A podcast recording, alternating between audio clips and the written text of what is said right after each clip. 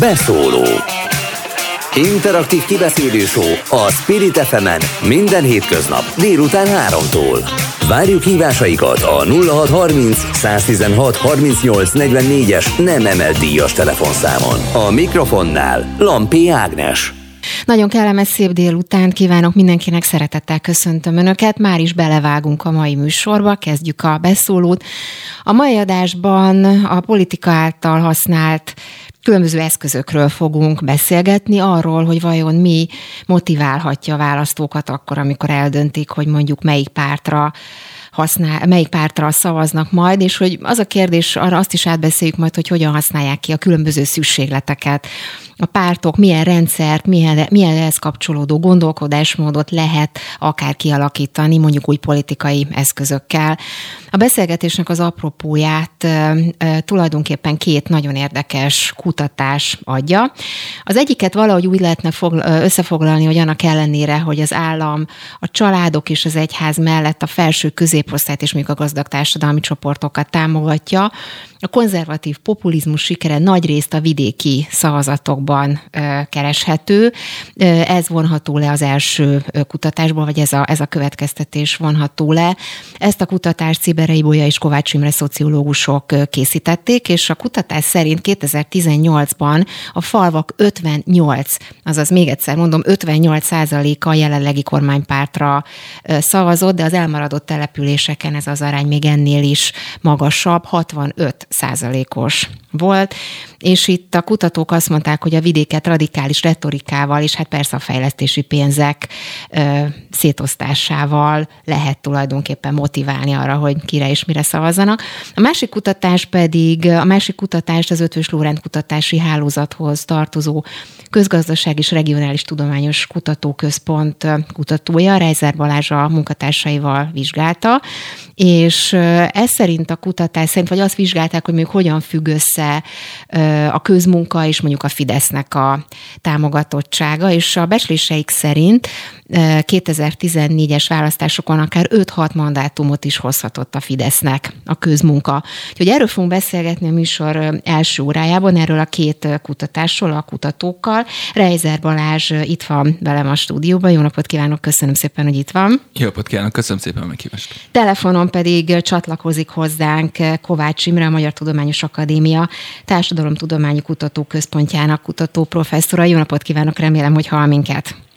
Igen, Kovács Imre vagyok, de én is az LKH-nak a kötelékében dolgozok, hiszen az akadémiától ezzel Balázsékkal együtt kerültünk át egy új kutatóközpont. Rendben, köszönöm szépen akkor a javítást, és akkor gyorsan vágjunk is bele, és akkor kezdjük, kezdjük ezzel a bizonyos kutatással, amit az előbb említettem. Ugye az Igen. arról volt itt szó, vagy legalábbis azt lehetett ezzel kapcsolatban olvasni, hogy Magyarországon, ezt emelték ki a sajtóban, hogy Magyarországon a legerősebb politikai integrációs hatalom, ez a bizonyos konzervatív populista ideológia. Tegyük már rendbe akkor, és akkor persze Kovács Imrét kérdezem, hogy mit jelent ez pontosan, hogyan kell ezt helyre tenni, értelmezni? Ez nem csak magyarországi jelenség, hanem Európa több államában és különösen a posztszocialista országokban megfigyelt jelenség, hogy a vidéki népesség az nagyobb arányban támogat populistának minősíthető politikai irányultságokat, legyenek azok egyszerűen pártok, vagy kormányhatalomra levő pártok is. Ennek az okait egy olyan külön szám is kutattak két folyóiratban is, és ugye azt megkérdezve, hogy ennek vajon milyen, mik lehetnek a motiválói és a, a, az indítékai. A, ha arra kérdezett rá, hogy mi is ez a populista konzervativizmus, hát ebben a tanulmányban mi inkább az állampopulizmust használtuk, hiszen Magyarországon több mint tíz éve van hatalmon egy olyan politikai szövetség, amely erősen nyíl a, populizmusnak a, a szlogenjeivel, módszereivel, jövőképével, és hát ami ez ugye hozzá társul az államhatalom birtokából eredő nagyon-nagyon sok anyagi, ideológiai és más eszköz is.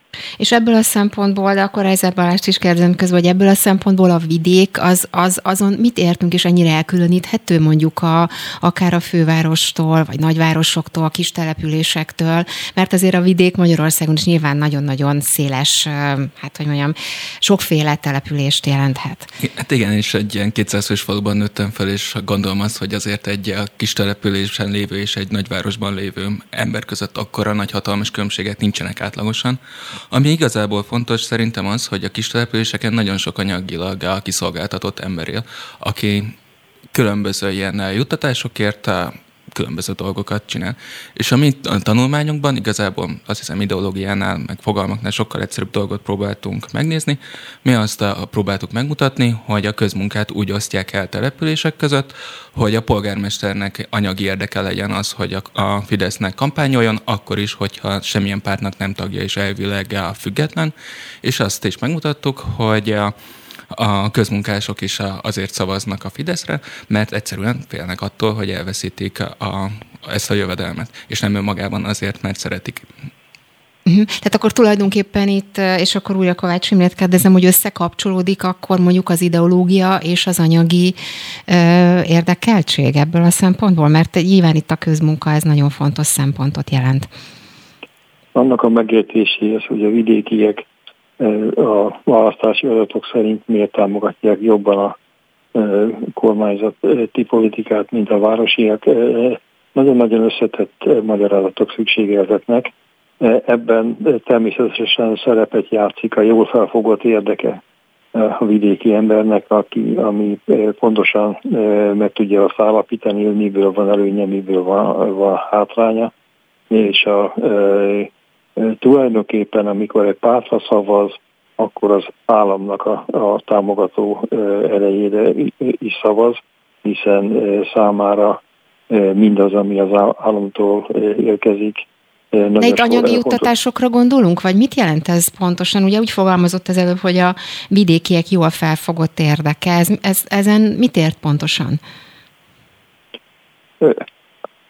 Azt, hogy a megélhetéséhez szükséges források jelentős részének köze van az áram újraelosztó szerepéhez. Uh-huh.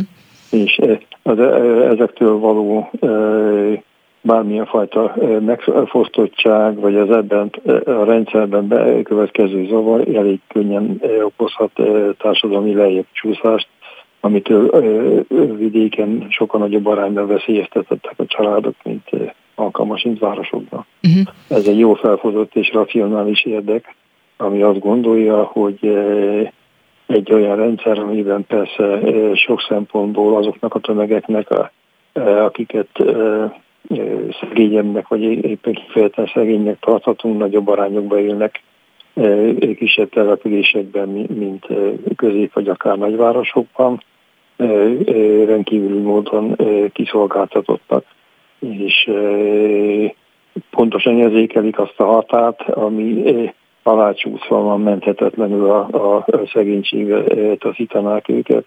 Éppen ezért az a rendszer, ami ugyan hátrányba tartja ezeket a csoportokat másokkal összevetésben, de, de meg tudja akadályozni, vagy legalább valamilyen gátját szab a végleges lecsúszásnak ennek a fenntartásában érdekeltek. Uh-huh. Na nézzük akkor a, a közmunkát ebből a szempontból, hogy akkor ez egy mesterségesen kialakított rendszer, mondjuk a közmunkának a rendszere. Legalábbis nekem ez volt az egyik benyomásom, miután végigolvastam azokat a következtetéseket, amelyek a kutatásban megjelentek. Tehát, hát, nem, Reizer Balázs kérdezte most Köszön. pontosan a közmunkával kapcsolatban. Tehát, hogy miért egy válaszolnék a kérdésre, azért el szeretném mondani, hogy ez alapvetően egy aktív munkaerőpiaci program, tehát kis településeken alacsony végzettségű munkanélküli embereket támogatnak vele. Viszont a mi tanulmányunkról arról szól, hogy ezzel vissza is lehet élni, és egyesek, azt nem tudjuk megmondani, hogy pontosan kicsoda, de átlagosan úgy tűnik, mintha visszaélnének vele. És azért tudnak el visszaélni, mert 2011-ben olyan fontos változtatások történtek, amik lehetővé tették.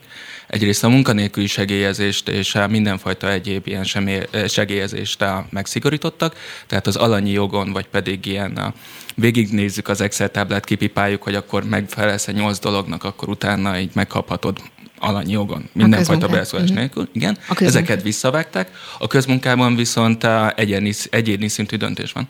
A polgármesternek el kell döntenie azt, hogy melyik ember kaphatja meg a munkanélküliek közül, és ez igazából teljesen ellenőrizhetetlen, vagy számon nem kért, hogy kikapja. Tehát ez úgy működik mondjuk, hogy nem tudom, kap egy listát, és azt mondja, hogy te megkapod, te meg nem kapod meg? Nem, a polgármesterek bemennek a novemberben, körülbelül november környékén a járási kormányhivatalba, és akkor megegyeznek arról, hogy a pontosan hány közmunkásá embert kap az adott település. És ezzel a, a helyi kormányhivatalban tudják köszönözni a polgármestert azzal, hogy a, a megfelelően kampányoljon, mert akkor utána kevesebb a, a közmunkás helyet kap. Uh-huh. És utána pedig a polgármester eldönti, hogy a településen a melyik a, a ember kapjon a közmunkát, és melyik sem. És erről beszélt igazából az Imre is, hogy eh, az emberek félnek attól, hogy elveszítik ezt a, a, azt a támogatást, ami korábban 2011 előtt még alanyi jogon járt. És rengeteg ember azt hiszi, nem tudom, hogy miért, hogy pontosan tudják, hogy kire szavazott az amúgy titkos a, a választásokon, és akkor ezért utána Fideszre fognak szavazni. Uh-huh. És ilyen értelemben ugye az is az egyik következtetése ennek a kutatásnak, hogy mondjuk minél több közmunkás van, akár egy kis településen, akár egy, egy faluban, annál többen fognak akkor mondjuk a Fideszre szavazni? Tehát ilyen szintű összefüggés föl lehet állítani? Igen, pontosan. Az igazából az érdekes kérdés, hogy mikor fog a, a polgármester kampányolni a Fidesznek, és mikor nem fog kampányolni. És az egyik a legfontosabb szempont az az, hogy utána így a, a kormány meg tudja büntetni így a helyi polgármestert akkor, hogyha nem megfelelően szavaztak így az emberek az országos választásokon. Uh-huh. És amit igazából nem tudunk bizonyítani, de azért így elég komolyan gondolunk, az az, hogy ugye most nem teljesen egyértelmű, hogy a Fidesz meg fogja nyerni a következő évi választásokat, ezért nem teljesen egyértelmű, hogy meg fogja tudni büntetni a polgármestereket, hogyha nem lesz megfelelő a a választási eredmény, ezért utána igazából nem is futtatta föl úgy a Fidesz a közmunkát, mint ahogy tették mondjuk a 2014-es választások előtt. Uh-huh. Kovács Imrét kérdezem akkor, hogy egyrészt kíván erre reagálni, mert szerintem ez egy nagyon-nagyon érdekes összefüggés, és hogy akkor érdemes talán átgondolnia mondjuk akár az önkormányzati választások függvényében, hogy azért voltak olyan hogy mondjam, kisebb települések, talán most nagyvárosokról nem tudom, hogy mennyire tudunk beszélgetni, de hogy mégiscsak ellenzéki győzelem született. Ott ez a fajta szemlélet, amit az előbb említett a populizmussal kapcsolatban, ez mennyire volt átvihető, vagy mi volt ott a kulcs? Mi volt ott más? Ja, a kérdés az az, hogyha ezeket az összefüggéseket, amiket hallottunk, ezt felismerik is a vidékiek, vagy azok, akik a közmunkába érdekeltek, mert nem a közmunka persze az egyedüli, ami állami forrásból biztosított támogatásként a vidékiekhez is érkezik, de hát a közmunka került a központba, akkor foglalkozunk ezzel. De ugye a választás az titkos, és ha azt gondolják is a, a vidékiek, hogy valaki tudja azt, hogy hogy szavaztak, azért a titkosság mellett a kérdés az az, hogy milyen mentális, egyéb ráhatások játszanak még abba közre, hogy ezek a választási eredmények azok úgy következzenek be, amit a, a műsor elején is említett. A vidékieknek egy közel kétharmada szavazott a, kormánypárti jelöltre. Uh-huh. Ez egy nagyon összetett folyamat, és a, ennek a közmunka és még a más állami formásból származó tehát szociálpolitikai jellegű eszközök is, ezeknek az elemzése is kevés lenne a megértéséhez. Ez a médiapolitikának az ismert állapota, de a annyira napfényben nem kerülő és a közvélemény által se felismert, viszont kétségtelenül nagyon-nagyon ügyesen alakított identitás és kulturális politika is nagyon nagy De beszéljünk már akkor erről a bizonyos identitás, meg kulturál, kulturális politikáról, hogy ez mit jelent konkrétan, ez hogyan, hogyan működik, vagy milyen... Ez egy, meg... az, én, az én szememben ezek olyan eszközök, amelyek arra szolgálnak, hogy a kétségtelen hátrányokat szenvedő része a vidéki társadalomnak legalább mentális értelemben ne pörögjünk ki a társadalomból, ben tartassák egy, egy község vagy egy kisvárosnak a társadalmába. Azt érezhessék, hogy ők hozzátartoznak ehhez a társadalomhoz, ami ez a közösségi ünnepek, amiből nagyon sok van vidéken, és amit finanszíroz a kormány, meg EU pénzek is vannak erre, lehetővé teszik azt a lelki azonosulást és a, a, a közösségnek, a közösséghez tartozásnak a lelki kapocsait, ami a szememben az egyik magyarázata annak, hogy a választási eredmények azok miért alakultak, úgy, ahogy alakultak. Tehát egyfajta racionális döntés, egy élethelyzetnek a, a felismerése. Hozzá kell tennem, hogy a jelenlegi magyarországi politikai erőviszonyok és térkép ismeretében alternatívák nem nagyon vannak, vagy nem nagyon lát egy vidéki ember, plusz ehhez tartoznak még azok a identitásra, értékekre és egyebekre vonatkozó háttérben zajló, nem, nem kinyilvánított, de mégis nagyon hatásos eszközök, amivel ezt a mentális azonosulást és a a mentális Itt a különböző ideológiákra gondol, vagy közösségi programokra gondol, hogy említette az ünnepeket, vagy, vagy azokat a közösségi programokat, amelyek mondjuk egy kis településen előfordulhatnak, ilyenekre kell gondolni? Pontosan.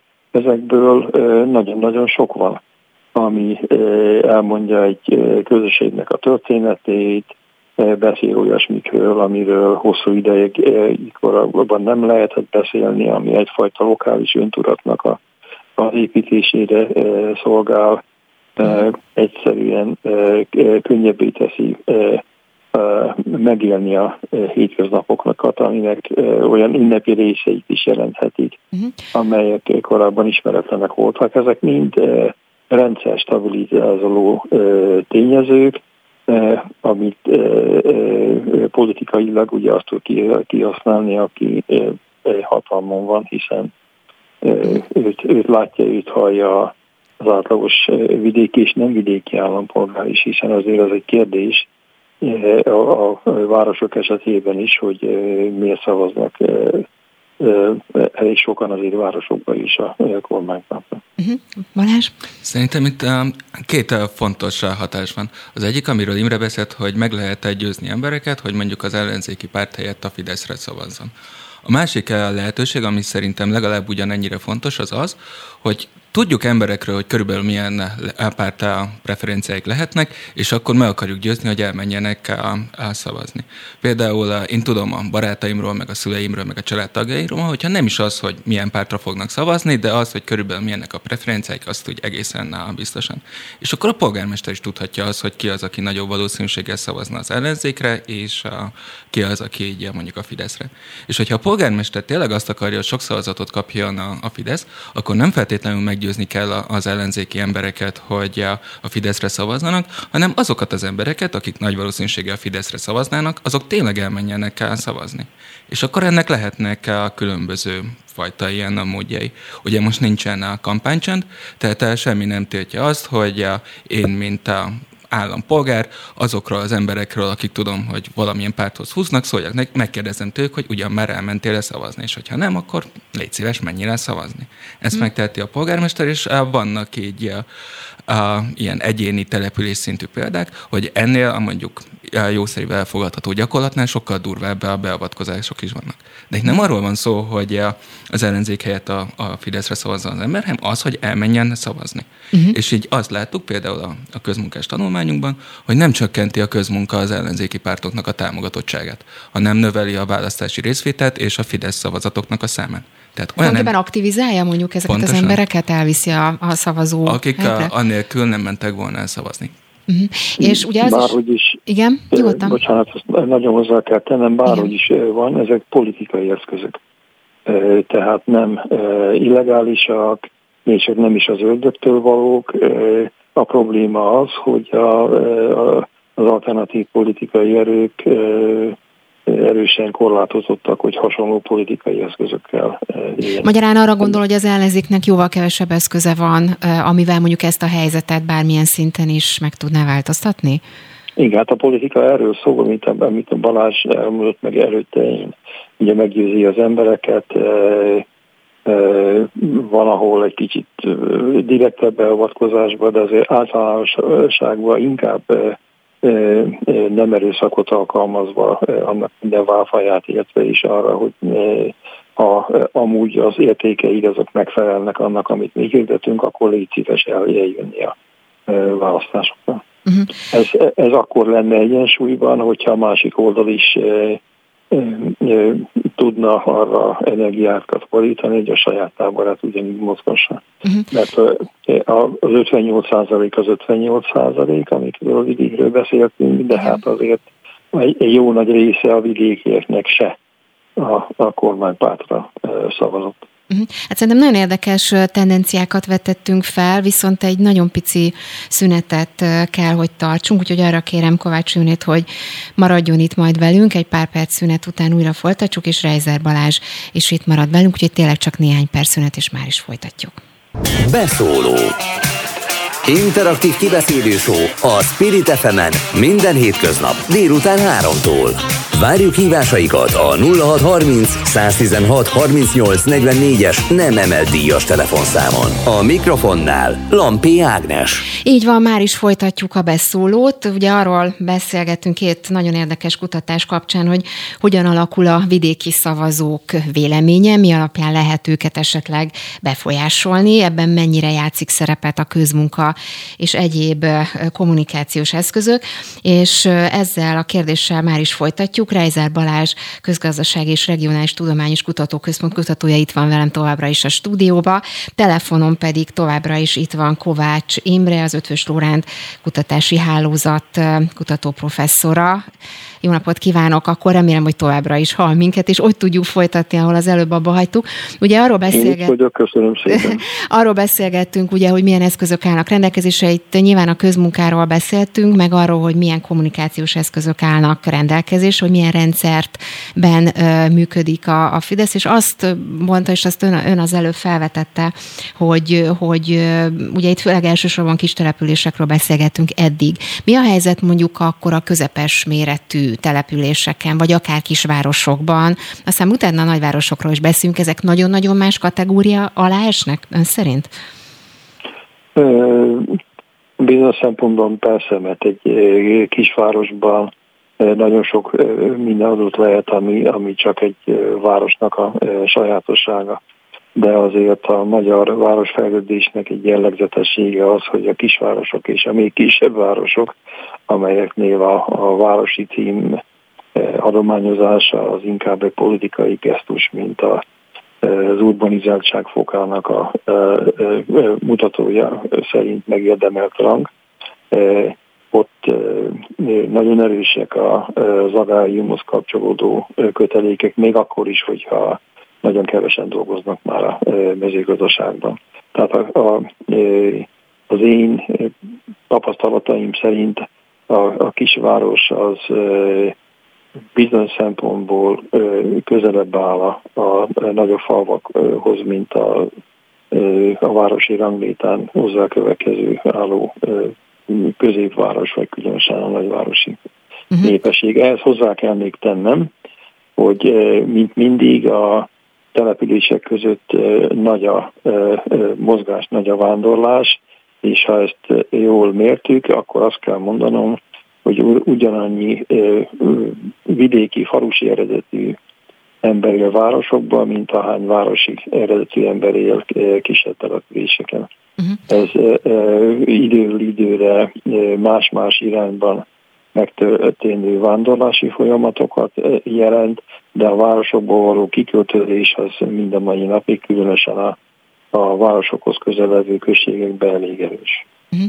Tehát már csak ezért sincs egy, egy nagyon éles határ a városi és a vidéki magyar lakosság között. Na nézzük akkor a, az eredményeket, és próbáljunk egy picit a politika agyával gondolkozni, és Reiser Balázs kérdezem, mert itt a, egy picit azért próbáljuk belegondolni, és csak azért is teszem fel ezt a kérdést, mert, mert a Balázsi kutatásában azért konkrét számok is vannak, amelyek arra utalnak, hogy itt, ahogy írjátok, ugye a konzervatív becslések szerint a 2014-es parlamenti választáskor 5-6 mandátumot hozott például a Fidesznek a közmunka, de azért az is itt megjelenik, hogy a valós hatás még ennél is nagyobb lehet. Tehát itt magyarán a kétharmadról beszélünk, a kétharmadról, hogy ez, ez hogy igen, össze, hogy hogy ugye nem. nagyon sok olyan változtatás történt, amit így egyesével egészen neccesnek így elgondolhatnánk, és amikor, hogyha ezeket kivettük volna egyesével, akkor nem lett volna meg a kétharmad, hiszen egyetlen egy mandátumon múlott. De azt, azt elég bátran merem állítani, hogy a közmunka is kellett ehhez, tehát hogy közmunka nélkül nem lett volna kétharmad. És ami szerintem még fontos és kapcsolódik a, a kérdésedhez, az az, hogy, és erről beszélünk valószínűleg sokféle szavakkal, meg kifejezéssel, de hogy nagyon fontos az, az, hogy mennyire kiszolgáltatottak az egyes emberek. És eh, hogyha kivesszük a leggazdagabbaknak a szánt családtámogatást és a nyugdíjakat, akkor igazából Magyarországon az ilyen szociális elosztás és a, az emberek számára elérhető ilyen állami támogatások, azok iszonyatosan alacsonyak. Minden egyes dolgot, amit az ember megkaphat, ahhoz valamilyen egy, egy embernek egy személyes eh, jó indulata kell, és valami fajta döntése. És ez pedig igencsak ki lehet használni. És szerintem igazából nem a falvak és a a városok között, vagy nagyvárosok között van a különbség, hanem az, hogy a, az adott településnek milyen a munkaerőpiaci helyzete. Tehát, hogy ez igazán kicsi a településeken, amik így mondjuk egy tízezres városba is nehéz onnan eljutni, ezeken a helyeken még a fekete munka is nagyon-nagyon kevés. Még akkor, hogyha mondjuk látunk egy nagyobb a települést, ott azt látjuk, hogy van egy csomó ember, aki igazából nem munkanélkül, mert nem regisztráltatta magát, miért regisztrálta volna, hiszen az államtól semmifajta támogatást nem kap, és ezek az emberek úgy, ahogy próbálnak túlélni ilyen átmeneti fekete munkákkal. Uh-huh. Egyébként, ha már ezt említetted, akkor beszéljünk már a közmunkások számának az alakulásáról, mert ugye ez is egy érdekes mutató, meg arról, mennyi pénzt kapnak, és hogy akkor ezzel hogyan lehet esetleg hát hogy mondjam, manipulálni, vagy esetleg ezzel is hatást elérni. Ugye itt a KSH júliusi adatai szerint már csak, és most a csakot idézőjelbe tettem természetesen, 84 ezer ember foglalkoztattak, miközben 2017-ben még 190 ezerhez közelített ez a szem, tehát nagyjából ez volt a szám, és amikor tulajdonképpen felpörgették a közmunkaprogramot, akkor nagyjából 200 ezres volt. Tehát magyarán csökkent a Volt ez 300 ezer Volt ez 300 ezer is. Tehát azért csökkent a szám. Ez, ez akkor hogyan befolyásolja most ezt a helyzetet? Igen. Tehát, hogy szerintem igazából az a mi tippünk, hogy mivel nem egyértelmű, hogy mennyire így a Fidesz a jövő évi választásokat, ezért nem tudja igazából a polgármestereket együttműködésre bírni, vagy csúnya szóval élve, kisúzással zsarolni így a, a közmunkával. Tehát, hogy a Fidesz megtette volna azt, hogy a koronavírusra hivatkozva felpörgeti a közmunkát, és akkor azokra a településekre rakja a közmunkát, ahol valami fajta így extra erőfeszítés vár a polgármesterektől, de ez igazából nem történt meg. És mhm. azt gondoljuk, hogy igazából nem is fog megtörténni, helyette inkább aláírás gyűjt településeken, erről ugye voltak hírek, hogy akkor a faluházban és egyéb helyeken lehet gyűjteni, illetve alanyi jogon járó juttatásokat osztogat a agyba főbe. Például a családosoknak, a gazdag családosoknak adóvisszatérítést, vagy a nyugdíjasoknak mindenfajta extra juttatást, és ez ugye abban különbözik a közmunkától, hogy ezt akkor is megkapja az ember, hogyha nem megfelelően szavaz. Uh-huh. És ez azért is érdekes, picit beszéljünk akkor a, a, az összegekről. Ugye négy év után ide márciusban emelte először a, a közmunkások bérét a kormány, és javíts ki a rosszul mondom, bruttó 85 ezer forintnál járunk, ugye? Igen, Nagyjából. Tehát ami mondjuk, ha nettót nézzük, hát az nem tudom, egy ilyen 50, 55, 56, 57 ezer forint körül beszélünk. Ez mennyire, vagy hogy mondjam, ezzel az, ezekkel a anyagi juttatásokkal, hogy erről volt szó itt eddig is, hogyan lehet politikailag, hát mondjam, kiszolgáltatottá tenni ezeket az hát Ennek nagyon egyszerű a, a módja van, tehát hogyha az embernek van egy, egy saját lakása, és legalább arra nem kell így elfizetnie, és ez az 50 ezer forint, ez tud, tényleg nagyon-nagyon kevés, de hogyha válaszolni kell, hogy vagy kapsz 50 ezer forintot, vagy semmit, ahhoz képest már viszont kifejezetten sok. Uh-huh. Akkor most újra Kovács Imrét kérdezném, hogy itt az önök kutatásában azt is olvastam, és kiemelték sokan, hogy a vidéki szavazók megtartása és elnyerése érdekében a Fidesz magáévá tette a Jobbik retorikának egy részét, vagy tudom, a, a Jobbik korábbi retorikájának egy részét. Ugye itt elindította a Magyar Falu programot is, fejlesztési pénzek, stb. Tehát itt most egy picit a retorikára visszatérve, melyek voltak azok a legfontosabb elemek, amelyeket magáévá tett a Fidesz a Jobbiktól?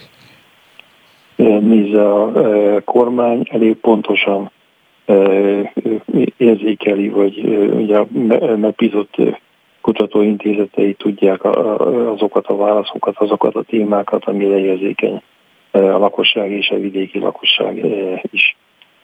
Éppen ezért ez időről időre változik, hogy mi az, ami a, a propagandába, a közbesz, politikai közbeszédbe belekerül.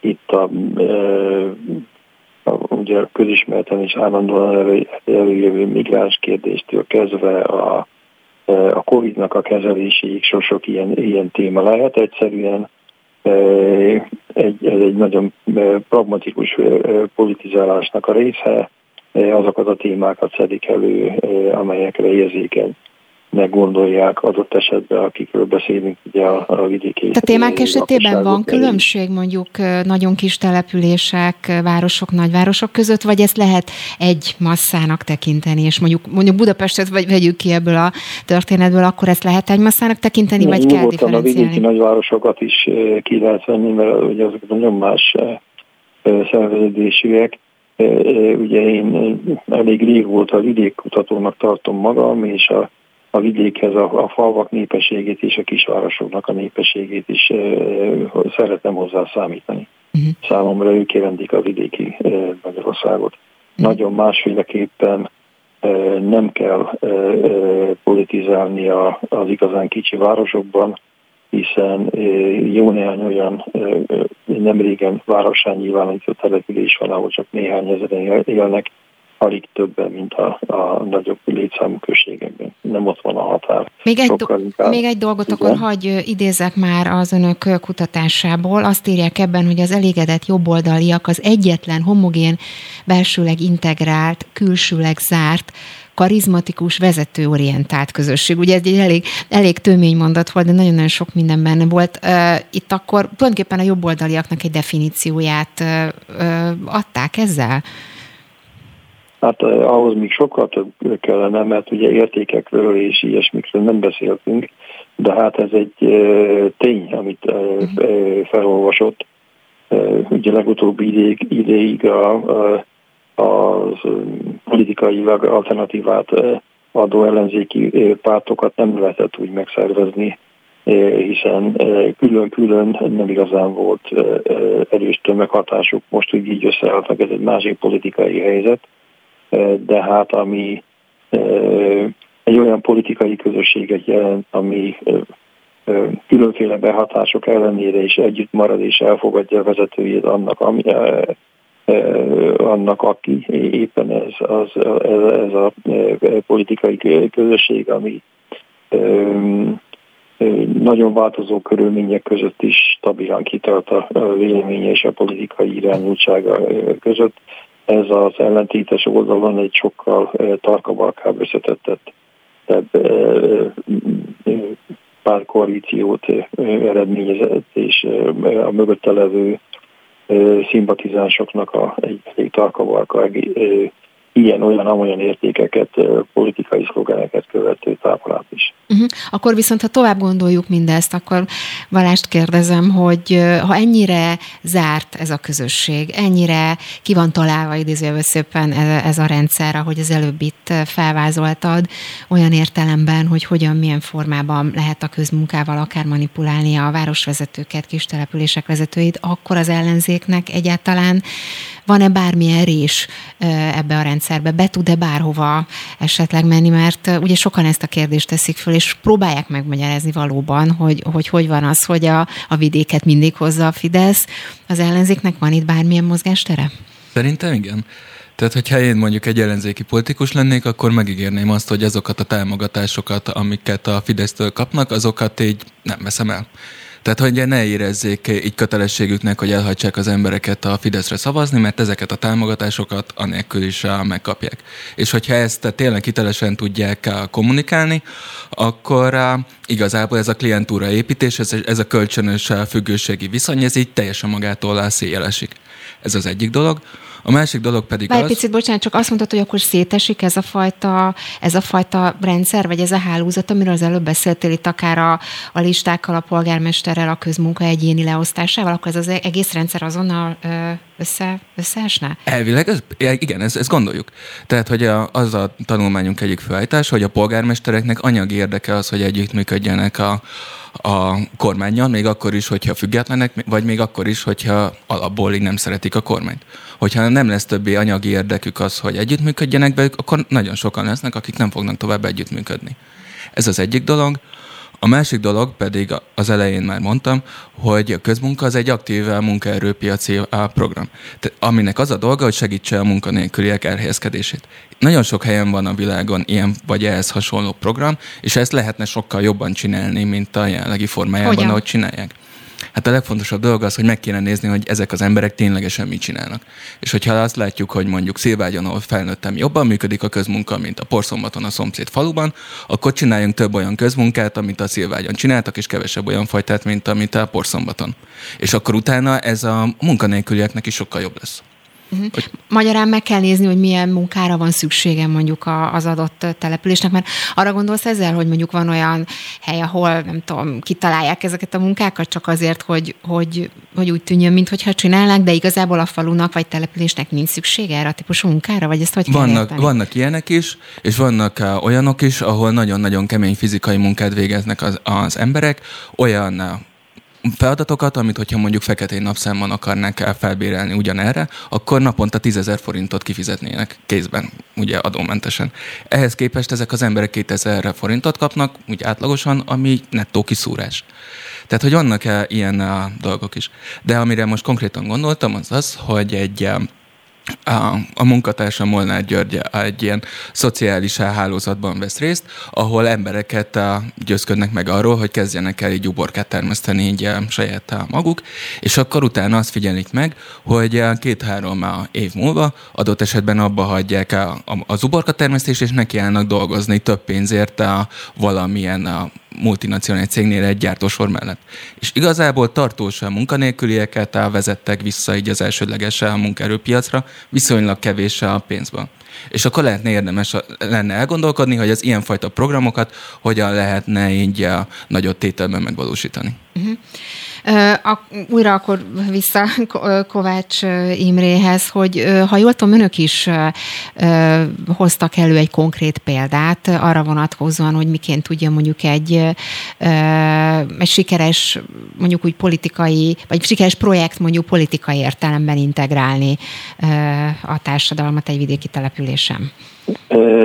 A magyar társadalom sokkal erősebben politikailag integrált, mint más dimenziók által, de egy településen ez különösen érvényesülhet, hogyha ott rátámett polgármester van, meg olyan viszonyokat alakítanak ki, amiben sikeres sikereket tud a NER rendszere felmutatni, mert azért ilyen is van. Ugye a, a korábban elmondott kvázi vidék definíció értelmében a magyar társadalom felett tekinthető vidék ennek, és ezen belül is óriási változások is vannak. Balázs pontosan utalt arra, hogy az adott település munkaerőpiaci helyzetétől függ a sikeresség, meg a közmunkának a szerepe is.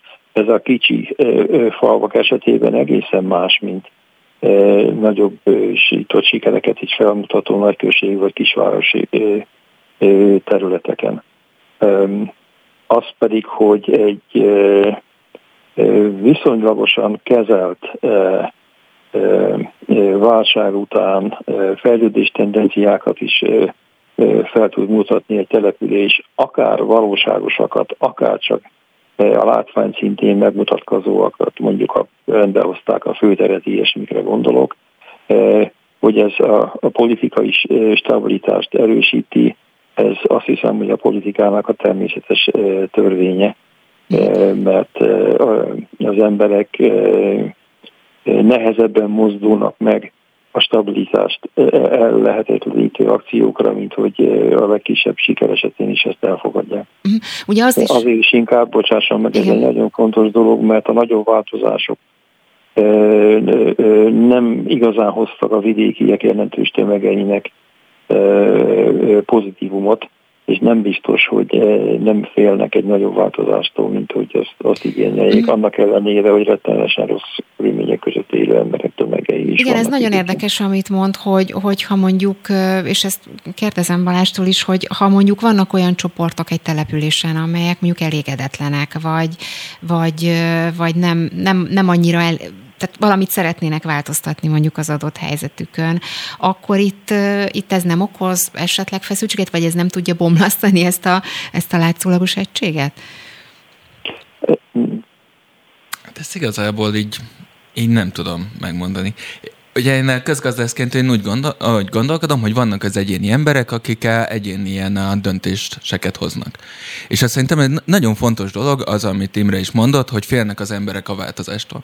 Azt kell kommunikálni, hogy nem, nem lesz igazából nagy anyagi katasztrófa, hogyha nem a, a a Fidesz nyer és kormányváltás lesz, igazából az ország működni fog tovább. Mert amúgy valószínűleg ez tényleg így van, miért nem működne. Uh-huh. Én nem tudnék politikai tanácsokat megfogalmazni, meg ez nem is a Persze, szó nincs róla, csak a helyzetet feladatunk. Az viszont biztos, hogy a, ez a elevi stabilitás igény emögött is megvan a, a racionális döntésnek a magja. Még egyszer mondom, a a nagyon szegénységtől nem nagyon távol levő tömegek is, hát ők azért meglehetősen sokan vannak. Lehet, hogy kockázatosnak tartják a változásokat is. Lehet, hogy inkább nem azt igénylik a stabilitással szemben. Plusz hát ugye nem szabad elfelejteni, hogy eh, ahhoz, hogy eh, változáshoz elvezető társadalmi folyamatok induljanak, és azért ezt a vidékiek is pontosan tudják, azt valakiknek meg kell szervezniük. Na most ez a szervezőerő, ez politikai értelemben gyakorlatilag minél kisebb egy település, annál kevésbé van jelen a helyszíneken. Uh-huh. És akkor tisztázunk már, mert behoztak egy olyan fogalmat, hogy büntető populizmus. Ez akkor mit jelent pontosan? Mit, mit értenek ez alatt? Mit, mit, a, hogy működik ez? A, a populizmus nemzetközi irodalmában szerint hajlama van a, a populista politikusnak, akár jobboldali, akár baloldali populizmus, mert olyan is van, e, arra, hogy a, e, a rendet egy fontos e, elemnek tartson a, a politikai céloknak a, a meggyőzésében, és hogyha ez a rend pozitív módon nem érhető el, tehát nem, nem lehet olyan fejlődést garantálni, amiben ez a rend megmarad, akkor értelemszerűen egy olyan képzetet képvisel a populista politikus, hogy a rendcsinálásnak vannak, hát ha nem is ellenfelei, de problematikus társadalmi csoportjai. És azokkal, ha nem tudja őket beemelni egy, egy gazdasági dinamizmus által támogatott jólétnek az elérésébe, akkor inkább azt választja a politikai szlogenek, de ha hatalomra kerül, akkor a politika konkrét eszközeivel, hogy megpróbálja rendre szoktatni, úgymond büntetni azért, hogy nem úgy viselkednek, mint hogy azt a társadalmi többség elvárna. Uh-huh. Még egy utolsó kérdés, mert pár, pár percünk maradt a, a műsornak az első órájából csak, és még Reize Balástól kérdezném, hogy volt itt egy olyan ö, része a kutatásnak, hogy mi történik akkor, hogyha mondjuk valahogy elszámoltatni kellene ezeket a, a politikusokat, vagy akár a, az önkormányzati vezetőikkel, és akkor úgy ugye kiemeltétek, hogy pont ezzel a bizonyos klientúraépítéssel ugye az a probléma, hogy kevésbé átlátható, vagy nagyon-nagyon nehezen követhetőek, viszont viszont közben elmondtad, nem tűnik annyira bonyolultnak mégsem. Tehát, hogy mi van akkor, vagy mi, mi ezzel a helyzet? Egyáltalán lehet ezzel valamit kezdeni? Tehát az, amit már mondtam így korábban, az az, hogy mi csak azt állítjuk, hogy a polgármestereknek és az egyén ilyen közmunkásoknak is megéri így együttműködni a, a kormányjal és ennek nagyon fontos a szerepe van a büntethetőségnek. És akkor, amikor ezt előadtam egy a, a külföldi egyetemen, akkor utána is szétették a kezéket, hogy tök jó, most akkor mi van, működik a politika. Pontosan mm. ezt várjuk, hogy ezt így, ez így legyen. És ebből, ebből viszont következik az, hogyha ezek a, az ösztönzők, ezek így megszűnnek, vagy átalakulnak, akkor emberek hirtelen nekiállnak a, a máshogy a viselkedni. Mm. És ezt a, Abból is láthatjuk, hogy amikor megvizsgáltuk a start munkaprogramokat, amelyeknek az elosztása az nem a, a polgármester és a járási kormányhivatal együttműködésétől függ, hanem a, a településnek a fejlettség indexéta, amit évekkel korábban határozott meg a KSH, akkor viszont a közmunka az nem a, a nem növelte a Fidesznek a támogatottságát, csak a polgármesternek a, a támogatottságát. Hiszen a polgármestertől ezt a, a fajta közmunkát nem lehet elmenni, tehát kevésbé érdeke az, hogy együttműködjön a kormányjal. Uh-huh. Akart Éppen az elmondottak miatt, igen. igen. Én nagyon hamisnak tartom azt a közkeletű képet médiákban, vagy a közgondolkodásban is, hogy a jelenlegi vidéki viszonyoknak feudálisnak tekintik. Ugye a feudális viszonyok nem nagyon voltak változtathatók. Itt meg az a példa, amit Balástól is hallottunk, azt mondja, hogy érdekeltségi rendszerek akár tovább folytatva, de megváltoztatása esetén is azonnal változnának ezek a mai kicsit túl dimenzionált, egy kicsit túl eh, demonizált eh, kliensi viszonyok is. Ezek nem örökké valóak, ezen változ, ezeken lehetne változtatni, és változnának is, hogyha úgy alakulna a sor. Hát akkor ez nagyon-nagyon jó végszó itt az óra végére, mert hogy a második órában politikusokat fogok erről kérdezni, hogy ezt ők hogy látják, ellenzéki politikusokat. Lukács László György a Jobbik részéről, Kunhalmi Ágnes az MSZP részéről, és Tompos Márton a Momentum részéről beszél majd arról, hogy ők hogy látják ezt a kérdést, úgyhogy ezzel folytatjuk. Nagyon szépen köszönöm Kovács Imrének, az Ötvös Lóránt Kutatási Hálózat kutatóprofesszorának és Reizer Balázsnak is, a Közgazdasági és Regionális Tudományi Kutatóközpont kutatójának, hogy itt voltak velünk, és át tudtuk mindezt beszélni. Köszönöm szépen. Köszönjük szépen Köszönöm Beszóló Interaktív kibeszélő show a Spirit fm minden hétköznap délután 3-tól. Várjuk hívásaikat a 0630 116 38 44-es nem emelt díjas telefonszámon. A mikrofonnál Lampi Ágnes. Köszöntöm Önöket, már is folytatjuk a beszólót. Az első órában ugye kutatókkal arról beszélgettünk, hogy hogyan, milyen formában, milyen rendszert épített ki vidéken a Fidesz. Itt leginkább a közmunkáról beszélgettünk, mert hogy közgazdászok ugye megvizsgálták azt, hogy hogyan függ össze a közmunka és a Fidesz támogatottsága, sőt, ugye az is elhangzott, hogy az ő számításaik szerint mondjuk akár a 2014-es, de a 2018-as választásokon is akár 5-6 mandátumot is hozhatott a Fidesznek a közmunka, tehát ha innen nézzük, akkor mondjuk akár ezen is múlhatott a párt kétharmada, vagy kétharmados győzelem, és ugye azt is elmondták itt a kutatók, megerősítették, hogy nem azért hoz mondjuk plusz szavazatokat a közmunka, mert az emberek annyira szeretik ezt a fajta rendszert, hanem egyszerűen félnek attól, hogy még ezt a megélhetésüket is elveszíthetik. Úgyhogy erről beszélgettünk ellenzéki politikusokkal az óra második részében. Először Lukács Lászlóval, a Jobbik politikusával. Jó napot kívánok! Jó napot kívánok, és köszöntöm a Spirit FM hallgatóit. Ugye biztos hallotta ezt a felvezetést, nagyon érdekes volt a beszélgetés itt a kutatás apropóján, és még egy téma volt, ugye arról beszélgetünk, hogy ebben a helyzetben mit tud tenni az ellenzék, egyáltalán milyen mozgástere van.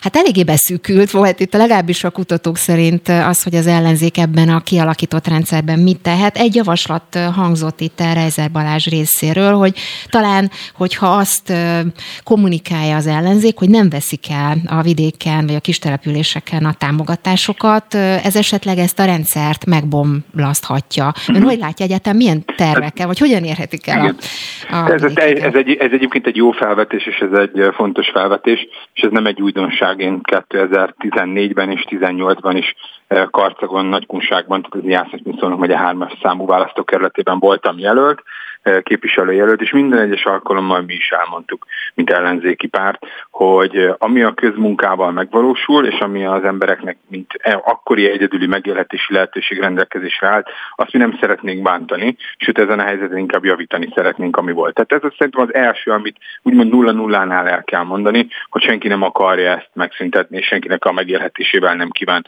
semmilyen ellenzéki párt játszani, sőt ezt a helyzetet javítani. Innen indulunk ki. A másik, amit lehet, valahogy ezeket a, a most már egyébként viszonylag kisebb számú közmunkásokat meg kell tudnunk szólítani azzal, hogy merjenek bátrak lenni és ez alól felszabadulni. Tehát az alól a lelki nyomással, amit nagyon sokszor az önkormányzat, az önkormányzati intézmények az ő nyakukba tesznek. Ez nem egy, nem, egy, nem könnyű dolog, hiszen nyilván a megélhetésükkel, ők úgy érzik, hogy a megélhetésükkel játszanak, de hogyha látják, hogy a tulajdonban fogadókészség arra, hogy az ő megélhetési problémáikat megoldják az ellenzéki pártok, akkor talán felszabadultabban tudnak szavazni, és a szavazáson hát mondjuk úgy, hogy nem a tolba mondott eredmény szerint, vagy a kívánság szerint szavaznak, hanem a saját lelkiismeretik szerint. Uh-huh. Volt még egy nagyon érdekes felvetés itt a beszélgetésben, hogy tulajdonképpen egyfajta együttműködés van a kis települések, vidéki települések polgármesterei, illetve a kormányzat között abban a vonatkozásban, ugye, hogy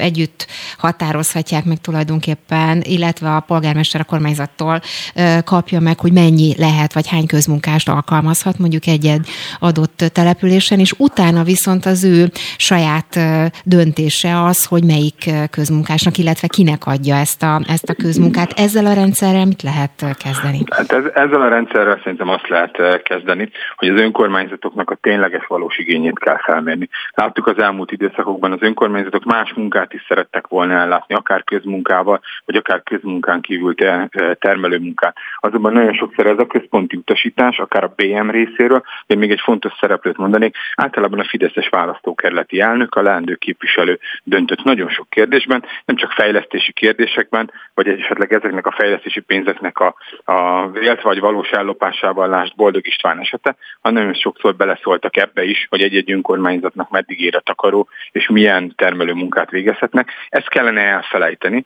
és az önkormányzatokat abban partnernek kezelni, hogy ők jobban látják, és helyben valóban jobban tudják, hogy mire van szükség, és mit szeretnének végezni. Nem biztos, hogy minden egyes faluba savanyító üzem kell, nem biztos, hogy minden egyes el, ö, ö, faluba ugyanazok a ö, ö, kertkultúrás növényeket kell termeszteni, amit eddig nekik nagyjából előírtak, vagy elmondtak, vagy azt mondták, hogy ez a tuti. Én a saját választókerületemben is azt láttam, hogy azok a falvak, akik egymást másolva ugyanazt csinálták, és nem eltérőt, ahogy a ő lelkiismeretük diktálta volna, sokszor nem voltak sikeresek ezekkel a programjaikkal, és benragadt nagyon sok pénz, lehetőség, és elvette nagyon sokszor a közmunkások kedvét is attól, hogy érdemi munkát tudjanak végezni. Uh-huh. Nagyon érdekes volt, amit itt elhangzott, és ön is említette, hogy beszéltünk róla, hogy ugye azt mondta, hogy már 2014-ben és 2018-ban is hangsúlyozták azt, hogy nem veszik el a juttatásokat. Ezek szerint mégsem sikerült meggyőzni az embereket, és most is ugye a közvéleménykutatások azt mutatják, hogy a Fidesznek a támogatottsága vidéken nagyon-nagyon magas, minél kisebb településeket nézünk, annál magasabb. És tehát ezek szerint ez a fajta félelemet, amit a kutatók is hangoztattak itt az előbb a beszélgetés során, ez nagyon-nagyon erős, és azt mondta, hogy ugye próbálják meggyőzni az embereket, meg közvetlenül szólni a közmunkásokhoz, de hogyan, milyen üzenetekkel, milyen formában lehet ezt megtenni? Én, én szerintem abban lehet, hogy a félelmüket a kiszolgáltatottságukból eredeztethető, tehát azt táplálja az a kiszolgáltatottság, hogy annak a személynek a döntésétől függ, vagy ők úgy érzik, hogy attól a személytől függ, aki ebben az esetben a párt érdekeket, vagy a központi kormányzat érdekeit végrehajtja.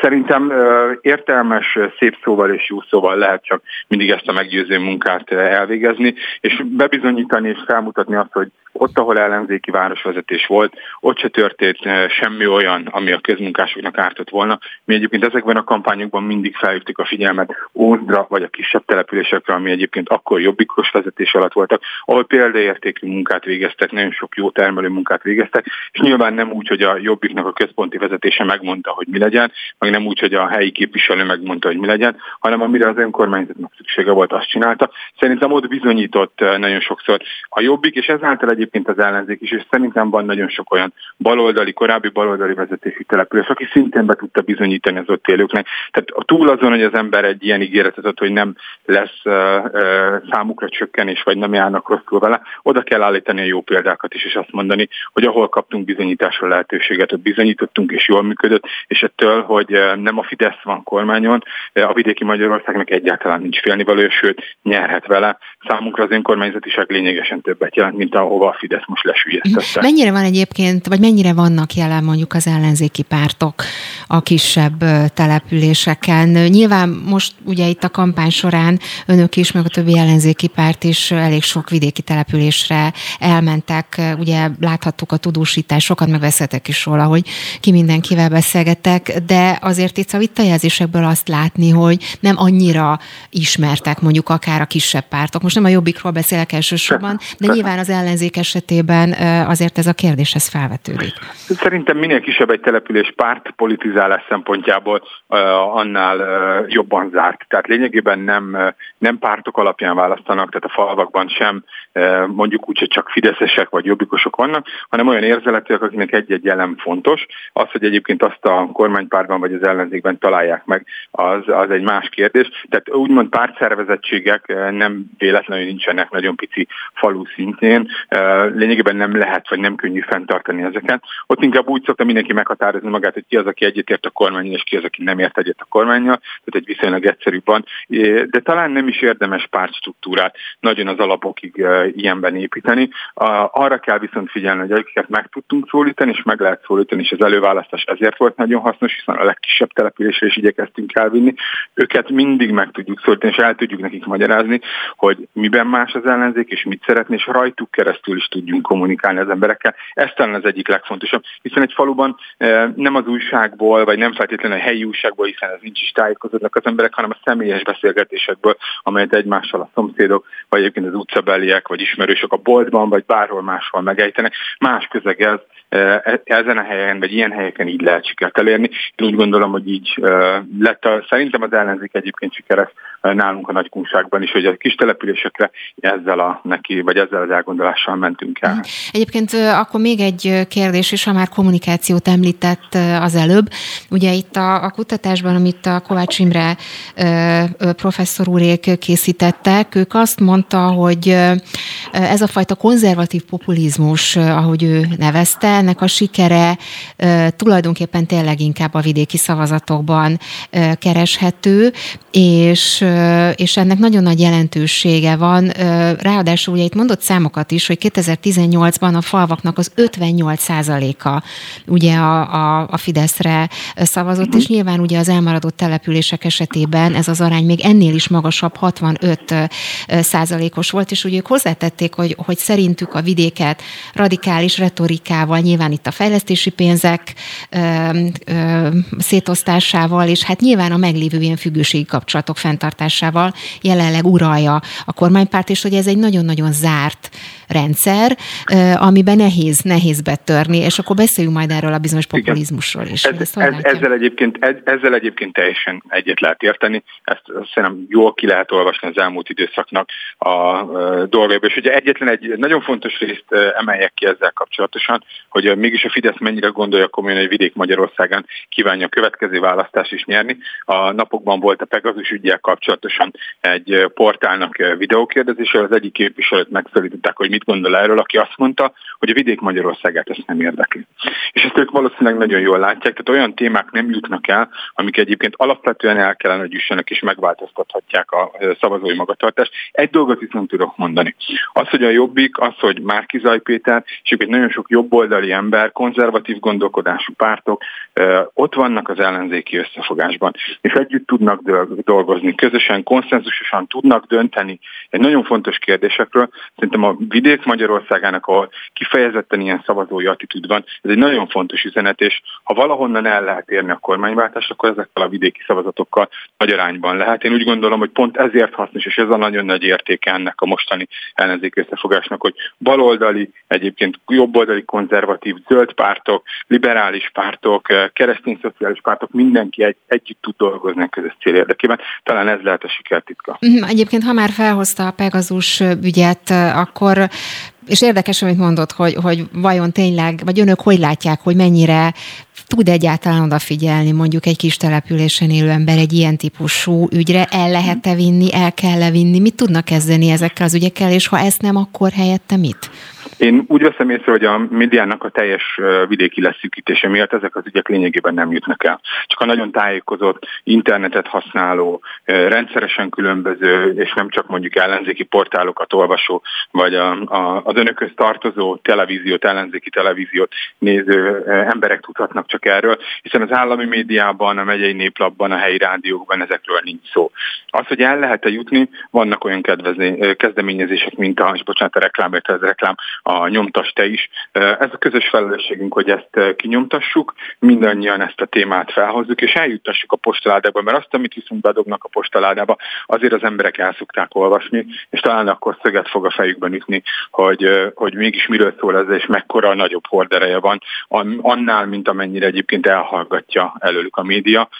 Ebben is az ellenzéki pártoknak fejlődniük kell, de most szerintem az elmúlt időszakból megtanultuk, hogy mi minden hiányosság van, ami javítani kell mondjuk úgy is fotis hasonlattal nem vakon futunk ki a pályára, és nem is úgy vagyunk kint rajta, tehát az elénk dobott gáncsokat nyilván látni fogjuk, hogy át kell ugrani, és azokat az akadályokat, amik pedig elő vannak, le fogjuk küzdeni. Egyébként na, azért is érdekes, amit mond, mert azt is itt kiemelték ebben az anyagban, hogy a vidéki szavazóknak, hát hogy mondjam, megtartása és elnyerése érdekében a Fidesz magáivet tette a Jobbiknak a retorikáját, mondjuk úgy, hogy a Jobbik retor, korábbi retorikájának nagyon egy, egy részét, igaz. nagyon sok elemét, tehát igazából ezek szerint önök korábban megtalálták azokat a retorikai elemeket, amelyeket mégiscsak akár még média nélkül is el lehetett juttatni a, a vidéki településekhez. Igen, és ennek az egyik módja az volt, hogy ott kellett lenni, és a személyes találkozókat nem lehet megspórolni. Ez most is áll, tehát nagyon sok, és nagyon örültem éppen ezért az előválasztáson, nagyon sok olyan körzetben, ahol baloldalhoz közeli jelölt nyert, ők is ugyanazt a munkát most már elvégezték, és ott voltak a falvakban, kopogtattak az ajtókon, és beszéltek az emberekkel, amelyet korábban egyébként sokszor a jobbik végzett el vidéken. Én úgy gondolom, hogy ez az egyik kulcsa. A személyes kommunikáció, bocsánat, face-to-face kommunikáció az egyik alapja annak is így nyerhető választás. Ezekben a vidéki körzetekben nagyon sok energiát kell még befektetni az ellenzéknek, és igen, fel kell használni azokat az elemeket, amik a közös alapban, tehát amit a pártok is egymás között közös programként elfogadtak, nagyon sok esetben konzervatív álláspontot képvisel. Rá kell erre is világítani, hogy igen, az ellenzéknek erre is van egy válasza, ami egyébként közel is áll ahhoz, amit a vidék Magyarországa gondol. Mhm.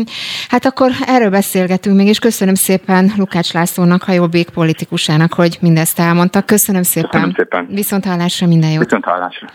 Mi pedig már is egy másik politikussal folytatjuk, méghozzá Kunhalmi Ágnessel, az MSZP társelnökével. Jó napot kívánok!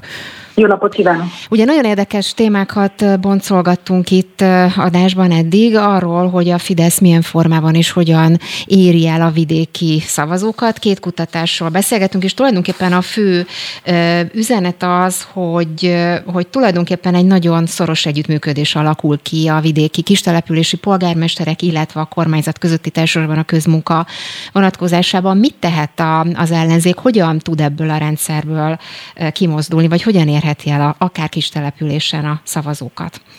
Hát nagyon nehezen. Ugye kialakul egy függőségi viszony. Egy állampárti világban, ahol az állam gépezete tulajdonképpen minél kisebb és elszegényedettebb, minél kilátástalan sorsú emberek élnek egy kis településen, annál inkább tud működni az a függelmi, függőségi viszony, amelyről a kutatók is nagyon részletesen és árnyaltan beszéltek, és végre most már, amit egyébként mi politikusok éreztünk, láttuk, tudtunk, mint 14-ben, 18-ban is, bebizonyították azokat az összefüggéseket, hogy hogyan fenyegetik meg egyébként a közmunkásokat, a polgármesterek, hogyan fenyegeti a Fidesz a független polgármestereket, és hogyan fenyegeti a Fidesz a fideszes polgármestereket, akiknek szintén el van mondva, nem hozzátok a kvótát, akkor bizony nem csak, hogy elveszik a közmunkára pénzt, hanem bizony keresünk helyettetek egy másik polgármester.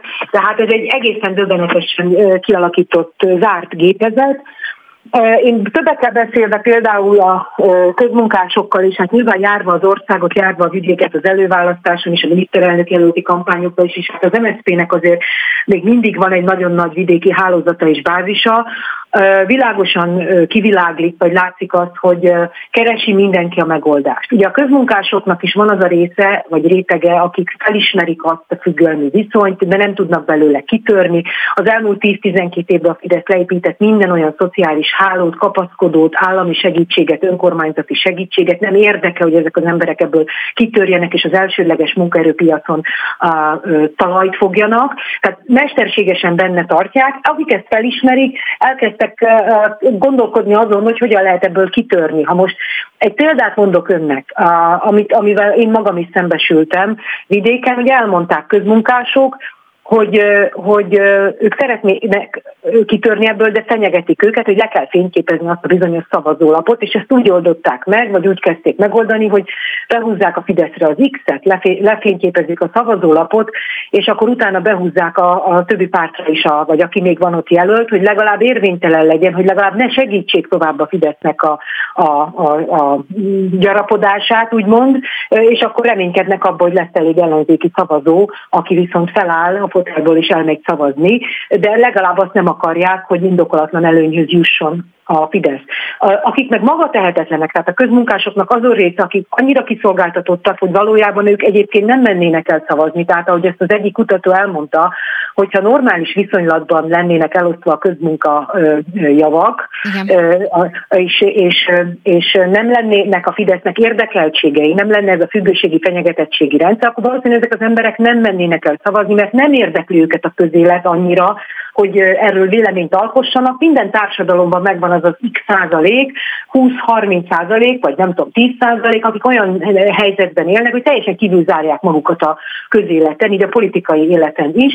Ők nem mennének el szavazni tulajdonképpen, de hát a, a Fidesznek a helyi helytartói, uzsorásai, meg egyebek, azok, azok mind-mind viszik őket darabra, és akkor itt jön a következő teendő, mi a teendő, az például az, hogy tájékoztatni mindazon közmunkásokat, akik egyébként felismerik, hogy mi történik velük, segíteni őket, önbizalmat adni, amit a Lukács Laci is előttem jobbikos képviselőtársam elmondott, hogy bedobni a postaládákba, biztatni őket, hogy nem fogjuk elvenni a ti javaitokat, ne féljetek, próbáljatok meg kitalálni valamit. Tehát ez az egyik. A másik, meg ott lenni 20 ezer, ott kell lennie 20 ezer embernek a szavazókörökben, szavazatszámlálóként, akik, hogyha ilyesmi kattannak a vakuk a fülkékben, akkor bizony-bizony szólnak, hogy ezt nem lehet, és tehát, hogy az ellenőrzés az nagyon fontos, de volt olyan példa is, ez most jutott eszembe, hogy, hogy láncszavazás indult egy külső utcába, egy nagyon szegény településen, és akkor ellenzéki aktivisták fogták magukat, oda mentek és elkúriadották magukat az utcába, hogy aki láncszavaz, a rendőrség és mindenkit lecsuknak, abban a pillanatban megszűnt, és csak verték a fejüket a falba a Fideszes polgármester meg az emberei, hogy nem tudták szavazni, nem tudtak szavazatot maximalizálni, és még a, állítólag a hozzánk ellen, demokratikus ellenzékhez tartozó politikusoknak meg is jegyezték, hogy na ezért most mi kapni fogunk a központból, hogy nem tudtuk a kvótát teljesíteni. Uh-huh. Mert ugye egyébként kis településen mindenki ismer mindenkit, teljesen mások a viszonyok, mint mondjuk az én budapesti 18. kerületi körzetemben. Teljesen más, hogy reagálnak az emberek a bizonyos dolgokra, de például ez is egy eszköz, hogy megállítsuk adott napon, de hát ehhez kellenek aktivisták, és megint egy kutató mondta el önnek az előző órában, hogy ezeket a függőségi viszonyokat, amíg nincs kormányváltás, és nem alakul át a szisztémája a közmunkapénzeknek az elosztásában, addig, addig nincs változás. Viszont amíg nincsenek egyébként olyan emberek, akik megszervezik magukat, mert azt hiszem pont önkérdezte szerkesztő asszony, de hát azért mindenhol van az a kritikus mennyiség az ellenzéki gondolkodású embereknek, hát velük mi van? Hát ők hallgatnak, csöndben vannak. Hát egyrészt a függőségi viszonyok miatt igen, másrészt meg ugye ehhez mindig kell egy szervező, kell valaki, aki összefogja őket, aki fölemeli azt a bizonyos zászlót, ami alá be lehet állni. Tehát mindig kell valaki egy kis településen is, a helyi boltos, a helyi vállalkozó, vagy nem tudom ki, aki egyébként azt mondja, hogy gyerekek ebből elég volt, kockáztatunk, és gyertek, fogjunk össze. Tehát a megszervező erőt is biztosítani kell, tehát, mert hogy egyébként önnek igaza van, van egy kritikus mennyisége ma már, és az Ávec kutatás bebizonyított, vagy, vagy azt mutatta ki, hogy januárhoz képest egyébként nőtt az ellenzéknek a, a támogatottsága a kis települések és a falvak körében is. Tehát egy harmada a szavazópolgároknak a teljes ö, ö, népességben bírja a legkisebb településeken az emberek bizalmát, tehát az előválasztás az nem volt sikertelen, és hogy Lukás Laci képviselőtársam említette, hogy pont az előválasztás volt, ami egyébként egy váratlan sikert hozott, hát 852 ezer ember, nyilván döntően Budapesten és a nagyvárosokban mentek el, de, de egy olyan hatása volt, ami, ami érezhető volt már a kis településeken is, hogy itt valami van. Egy nagyon-nagyon de... pici türelmet fogok kérni most Kunhalmi Ágnestől, egy nagyon pici szünet, tényleg csak néhány perc, és azt kérném, hogy tartsa a vonalat, és néhány perc múlva innen fogjuk folytatni. Köszönöm. Beszóló Interaktív kibeszélő a Spirit fm minden hétköznap délután 3-tól. Várjuk hívásaikat a 0630 116 38 44-es nem emelt díjas telefonszámon. A mikrofonnál Lampi Ágnes. Így van, köszöntöm Önöket, újra már is folytatjuk a beszólót. Azt ígértem Konalmi Ágnesnek, hogy tényleg csak néhány percről van szó, úgyhogy itt vagyunk újra, és már is folytatjuk. Ugye arról beszélgettünk, hogy hogyan alakul a helyzet vidéken, hogyan lehet a vidéki szavazókat elérni, megtartani egyáltalán. És itt az előbb beszélgettünk arról, Lukás Lászlót is kérdeztem, hogy a kutatások szerint ugye a Fidesz hát az évek során tulajdonképpen magáévá tette a jobbik retorikájának nagy részét. Mi a helyzet az MSP retorikájával? Itt ugye az MSP kommunikációjában, kampány üzeneteiben is rengeteg baloldali ígéret és javaslat előkerül. Viszont ezt mennyire, ezeket mennyire használ használja a Fidesz, vagy mennyire vette át esetleg? Hát ahogy jönnek a választások egyre inkább. Nézzük meg a minimálbért. Ugye az MSZP-nek volt a javaslata az adómentes minimálbér, majd a ciklus végére felemelni 200 ezerre, és aztán most ezt hozzák befelé. De például az MSZP-nek volt most a javaslat az elmúlt hetekben, csak hogy egy aktuális dolgot mondjak, a benzinár hatóságjárának a bevezetése megcsinálta a Fidesz.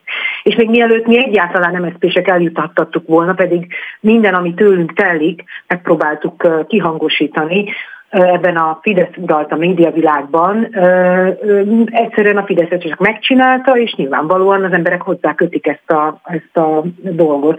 Tehát így egyre több ilyen lesz, mert hogy kampány van, és nyilvánvalóan azt akarja mutatni a Fidesz, hogy nem egy, nem egy tehát hogy, hogy változás lesz ahhoz képest, akik elégedetlenek mondjuk a bérekkel, a nyugdíjakkal, hogy változás már az ő ideje alatt bekövetkezhet. Uh-huh.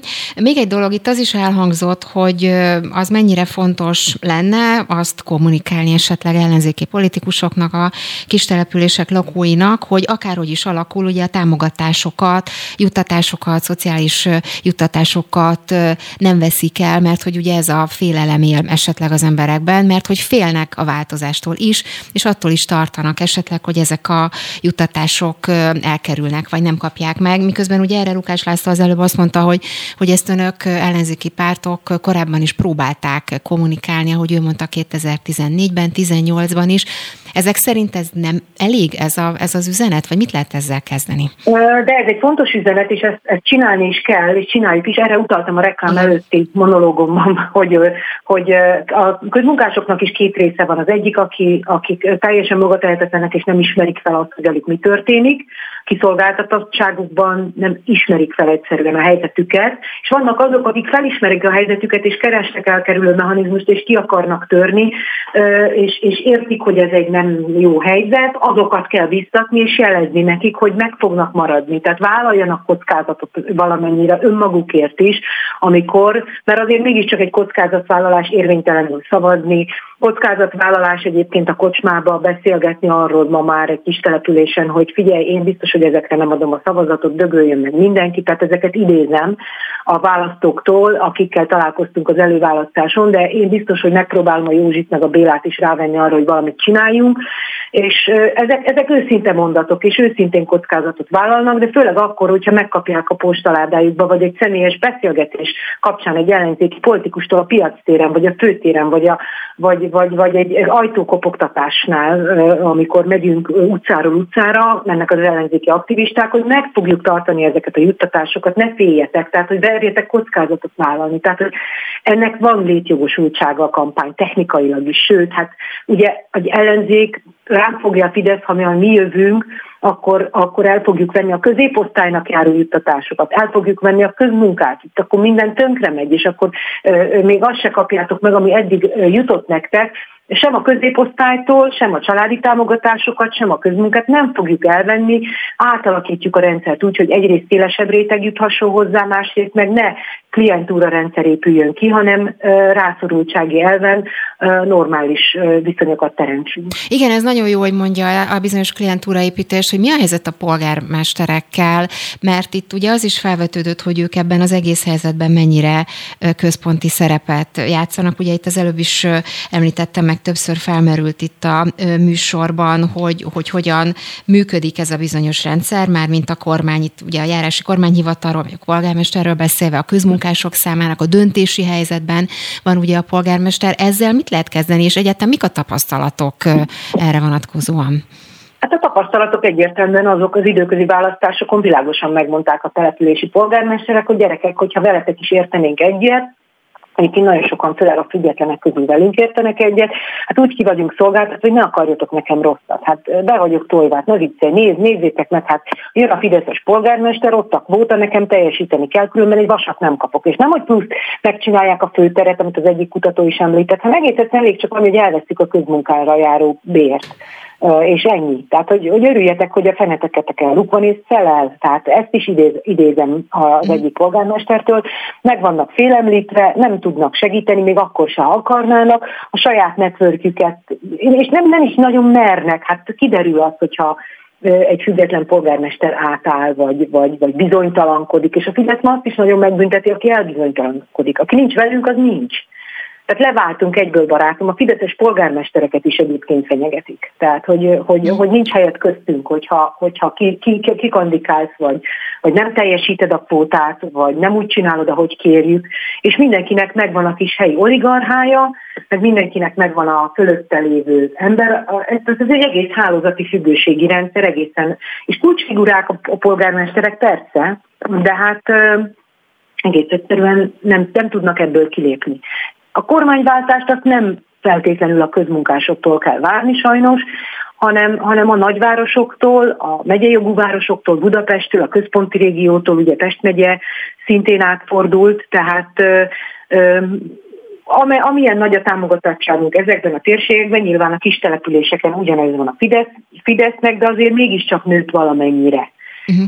Tehát meg kell próbálnunk szavazatot maximalizálni a legkisebb településeken. Akkor most egy picit, hogyha eltekintünk a, az anyagi részétől, beszéljünk egy picit az ideológiáról, ugye az is elhangzott itt többször, hogy ezek a fajta üzenetek mennyit számítanak itt most akár a migránshozással kapcsolatos üzenetekre gondolok, de ugye az is felvetődött, hogy, hogy mi mindent kialakítanak, akár a polgármesterek, akár a mondjuk egy-egy kis településnek a vezetői az adott helyszínen. Itt ugye kiemelték, hogy vannak ünnepek, események, történések a faluban, ez mind-mind a közösséget épít, és hogy most jelenleg mindez a Fideszhez kapcsolódik, és hogy ennek is nagyon fontos, nagyon nagy jelentősége van abban, hogy, hogy ki miért és hogyan szavaz. Ezzel mit tudnak kezdeni, vagy hogy látja ezt?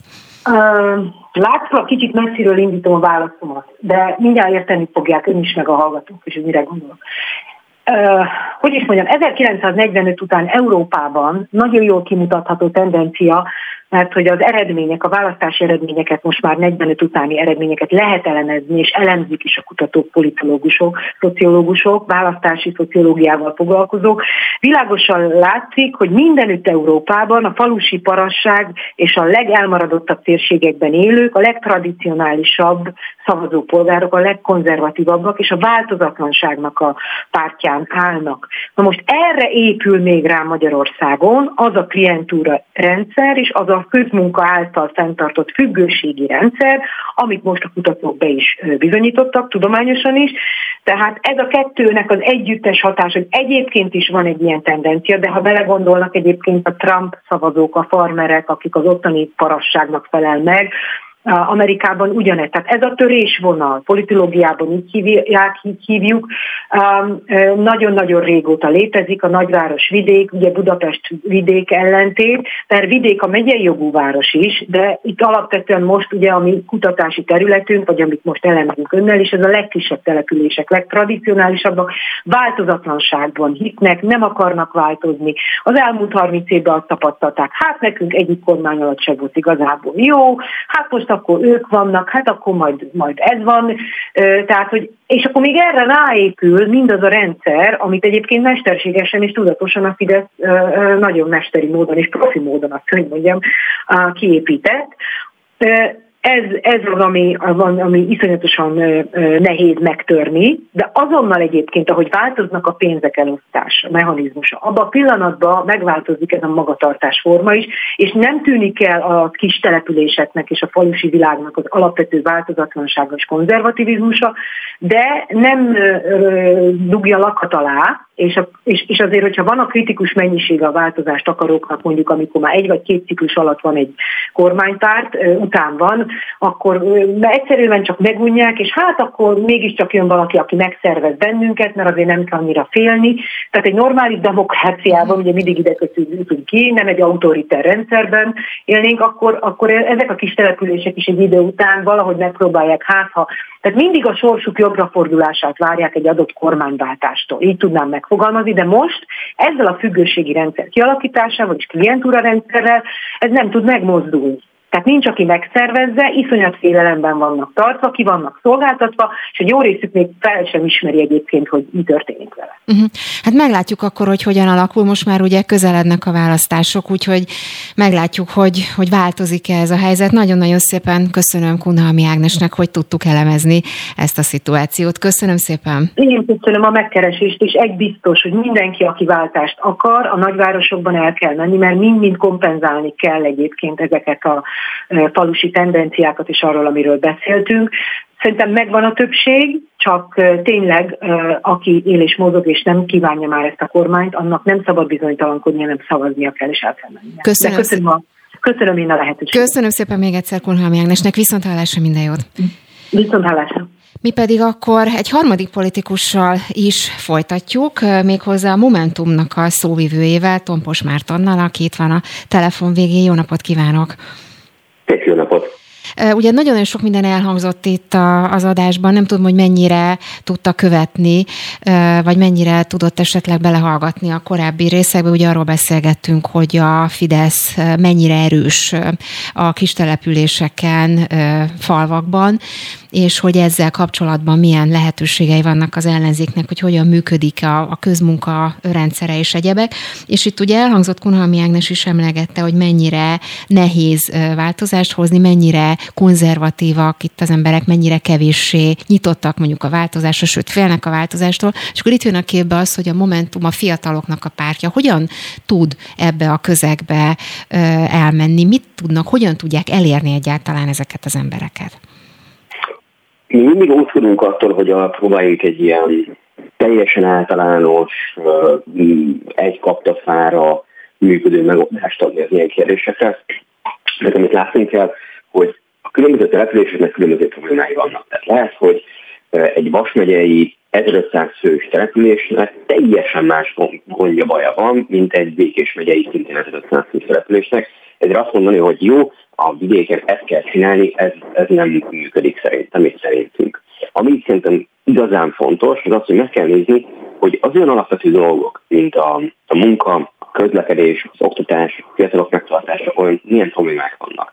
Egy fokkal konkrétabban fogalmazva, nagyon sok helyen látjuk azt, hogy előregedő település, és ha lenne munka lehetőség, sem biztos, hogy tudnak annyian dolgozni, amennyiből egy, egy, egy falu utána fejleszteni lenne képesen magát. Más helyen viszont rengetegen szeretnének dolgozni, viszont nem tudnak, mert nincsen közlekedés lehetőség, mm, amivel a környező mondjuk járási központ vagy nagyobb városba el tudnak jutni. Tehát ami itt a kulcs, hogy meg kell találni mindenhol helyben, hogy mi az a probléma, az, hogy a, pontosan ezeknek a problémáknak mi az a gyökere, amit megoldva meg lehet szólítani az embereket, legalábbis felvázolva egy olyan programot, amit az elmúlt 12 évben az Orbán kormány egyáltalán nem tett meg, meg lehet szólítani az ottaniakat.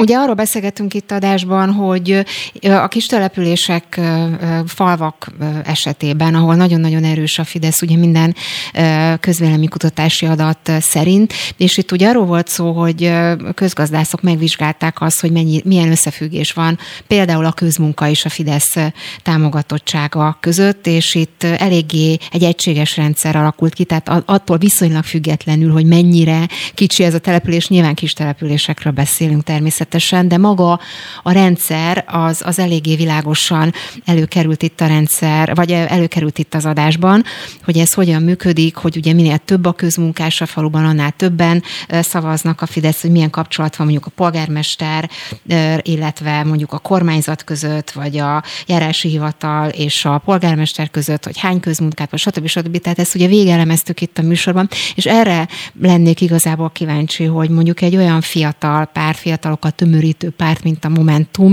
hogyan tud beszivárogni, ha akar, persze ez is egy kérdés, mondjuk egy ilyen típusú helyzetbe, és mit tudnak konkrétan tenni? A, a kérdés első részében ugye elhangzott az, hogy a közöménykutatóknak az eredményeiket mutatnak, illetve hogy a társadalmi kutatások mutatják, hogy van Hagy kérjem meg egy picit, bocsánat, hogy szalváltam, csak nagyon rosszul hallani, kicsit szakadozik Igen? a vonal, hogyha esetleg Akkor erre picit jobban. Kérek, hát, hogy módosítok ezen a. Csak talán lehet, hogy a pozícióját egy picit, hogyha megváltoztatja, akkor segít lehet, nekünk, mert hogy... Remélem most jobban Igen, hallom, jobban hallom. Köszönöm szépen. Jó, rendben. Mm, a, amit mi látunk, hogy igen, a közmunka az nagyon sok esetben, ö, sőt, biztosan összefüggésben van áll azzal, hogy a Fidesznek milyen számai jönnek ki végül, de az, hogy, tehát, hogy ez nem biztos, hogy támogatás, hanem egy csomó esetben fenyegetés. Tehát egy csomó esetben van egy, egy olyan nyomás a, a közmunkásokon, hogy nem lesz több munka, ha nem a megfelelő, és itt ért a fidesz KDNP, vagy a Fidesz által támogatott jelöltnek a támogatását, emberre szavaz. Úgyhogy itt azt mondani, hogy ilyen párhuzam van, vagy ilyen összefüggés van, azt mindig egy picit óvatosan kell kezelni, de rátérve a Momentumra, a Pécsi alapszervezetünknek van ez a, volt ez a története még az európai parlamenti választások idején, hogy megkeresett minket az egyik kis faluból valaki, hogy ugye mutatkozzunk már be, és az alapszervezetünk tagjai kétszer mentek el oda, és az eredménye az lett egy kétszer három-négy órás beszélgetésnek, hogy ugyanolyan eredmények születtek ott azon a településen, mint Budapesten. Tehát mi abban hiszünk, hogy hogy ahogy mondtam az elején, nem lehet azt mondani, hogy most van egy univerzális megoldás, egyszerűen el kell menni, beszélgetni kell, kopogtatni kell, pultozni kell, meg kell hallgatni a helyi problémákat, és arra megpróbálni válaszokat találni. Tudom, hogy ez nagyon általános, de ahogy mondom, itt nem lehet felhúzni egy-egy problémakörre, vagy egy, ilyen, egy ilyen ennyire széles problémakörre egy sima megoldást. Azért itt az hangzott el legalábbis a, kutatások alapján, hogy ezért, ha nem is sémákról, mert nem erről beszéltek a kutatók sem, de azért, hogy vannak nagyon olyan tendenciák, amelyek talán általánosabbak, és ugye ennek olyan jelentősége is lehet, hogy mondjuk a, a közmunká, vagy ezt a helyzetet megoldandó, ugye ők azt mondták, hogy például 2014-es választásokon az ő számításaik szerint, ugye, ahogy mondtam az előbb is, akár 5-6 mandátumot is hozhatott a Fidesznek a közmunka, és ezen ilyen értelemben akár egy kétharmados győzelem is múlhatott, ugye, hogyha az adatokat nézzük, tehát hogy azért itt egy elég konkrét kihívásról van szó az ellenzéki igen, pártok igen, igen, igen, igen, igen. De hogy, amit erre akarok mondani, hogy ha a közmunkások helyzetéből indulunk ki, akkor azt látjuk, hogy itt az emberek azért nagyon nagy esetben beragadnak ebbe az állapotba, és tudnak kitörni belőle, tehát gyakorlatilag konzerválja bizonyos szinten a szegénységet az országban a közmunka. Ha viszont nekünk az lesz az ajánlatunk, hogy rendben, van közmunka, amíg ennek, meg is megtartjuk persze kormányváltás után is, de emellett kellenek fejlesztési lehetőségek, kell minden egyéb támogatás, kellene infrastruktúrális beruházások, és hogyha az lesz a mondásunk, hogy rendben a közmunka megmarad, de közben azért megpróbálunk tényleg átterelni a, a, a piacra, és megpróbálunk egy olyan környezetet teremteni, ahol mindenki megválaszthatja azt, hogy amivel szeretne dolgozni, vagy amihez képesítés van, abban majd tud dolgozni, akkor ez egy szerintem sokkal vonzóbb ajánlat lesz minden közmunkás és mindenki számára, aki ebben a rendszerben benne van. A kulcs itt az, hogy el tudunk-e menni, és el tudjuk-e juttatni ezt az üzenetet a különböző településekre, régiókba és itt tovább járásokba. Mhm. De miért hinnék el ezt önöknek, vagy miért gondolja, hogy mondjuk a, a Fidesz eddigi rendszeréhez képest, ha önök oda mennek, akkor, akkor ezt mondjuk elhiszik. Csak azért kérdezem, mert az előbb beszélgettünk Lukács Lászlóval, ugye jobbikos politikussal erről, és azt mondta, hogy ezeket az ígéreteket ugye korábban is, 2014-18-ban is próbálták mondani a, a vidéki kis települések szavazóinak, és hát nem biztos, hogy átment. Szóval nem olyan egyszerű ez, legalábbis ahogy ön, ön így elmondja, oda mennek, és akkor onnantól kezdve el is hiszik ezt az emberek. Szóval miért, miért hinnék el? Hát egyrészt azért hinnék el, mert a tapasztalatuk azért nagyon sok esetben rossz a fidesz hiszen látják, hogy a közmunkát zsarolásra használják megfélemlítésre.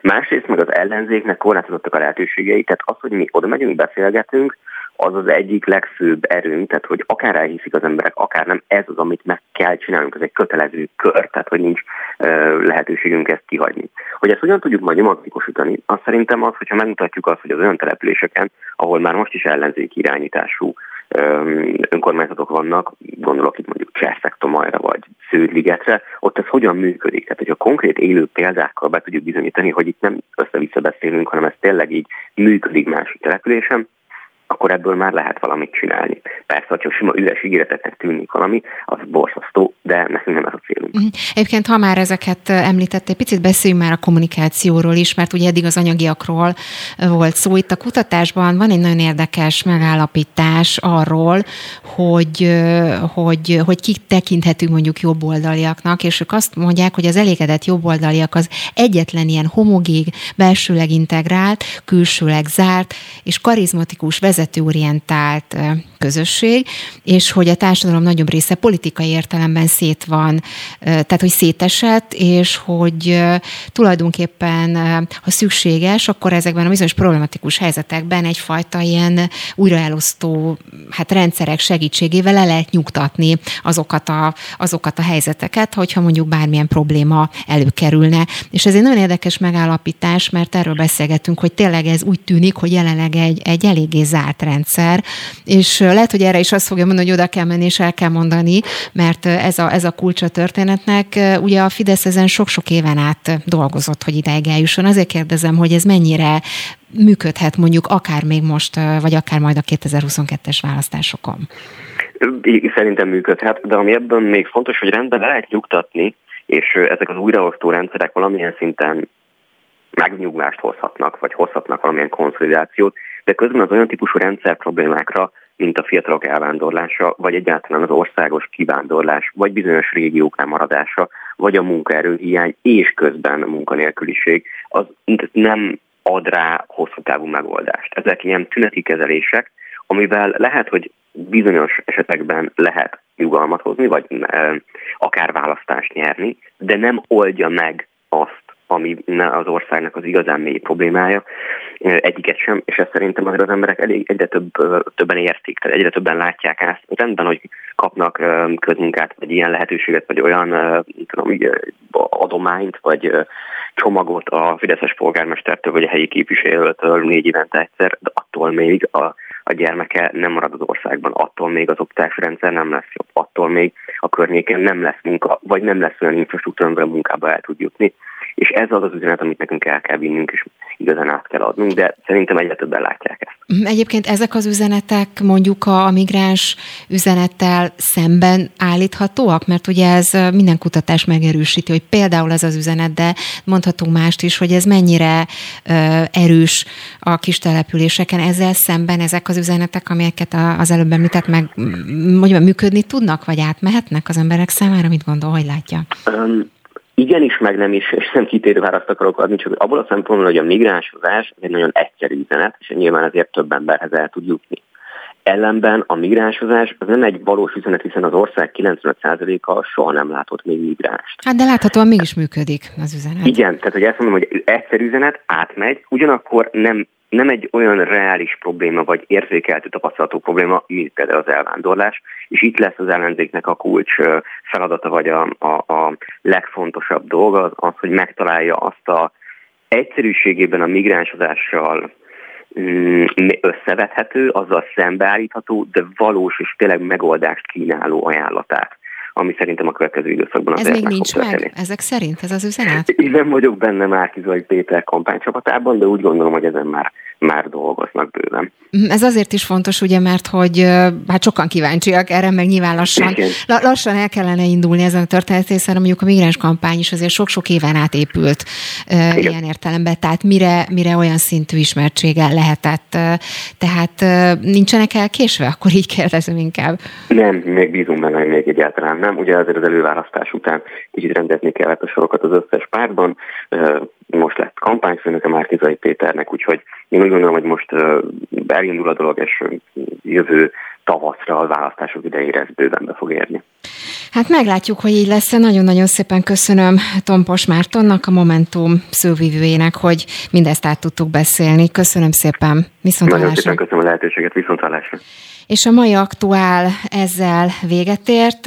Hát szerintem nagyon érdekes volt ezeket a kérdéseket átbeszélni, és az is látszott tulajdonképpen, hogy mennyire más szempontjai vannak, mondjuk a, a kutatóknak, illetve a politikusok mennyire másként látják ezeket a kérdéseket.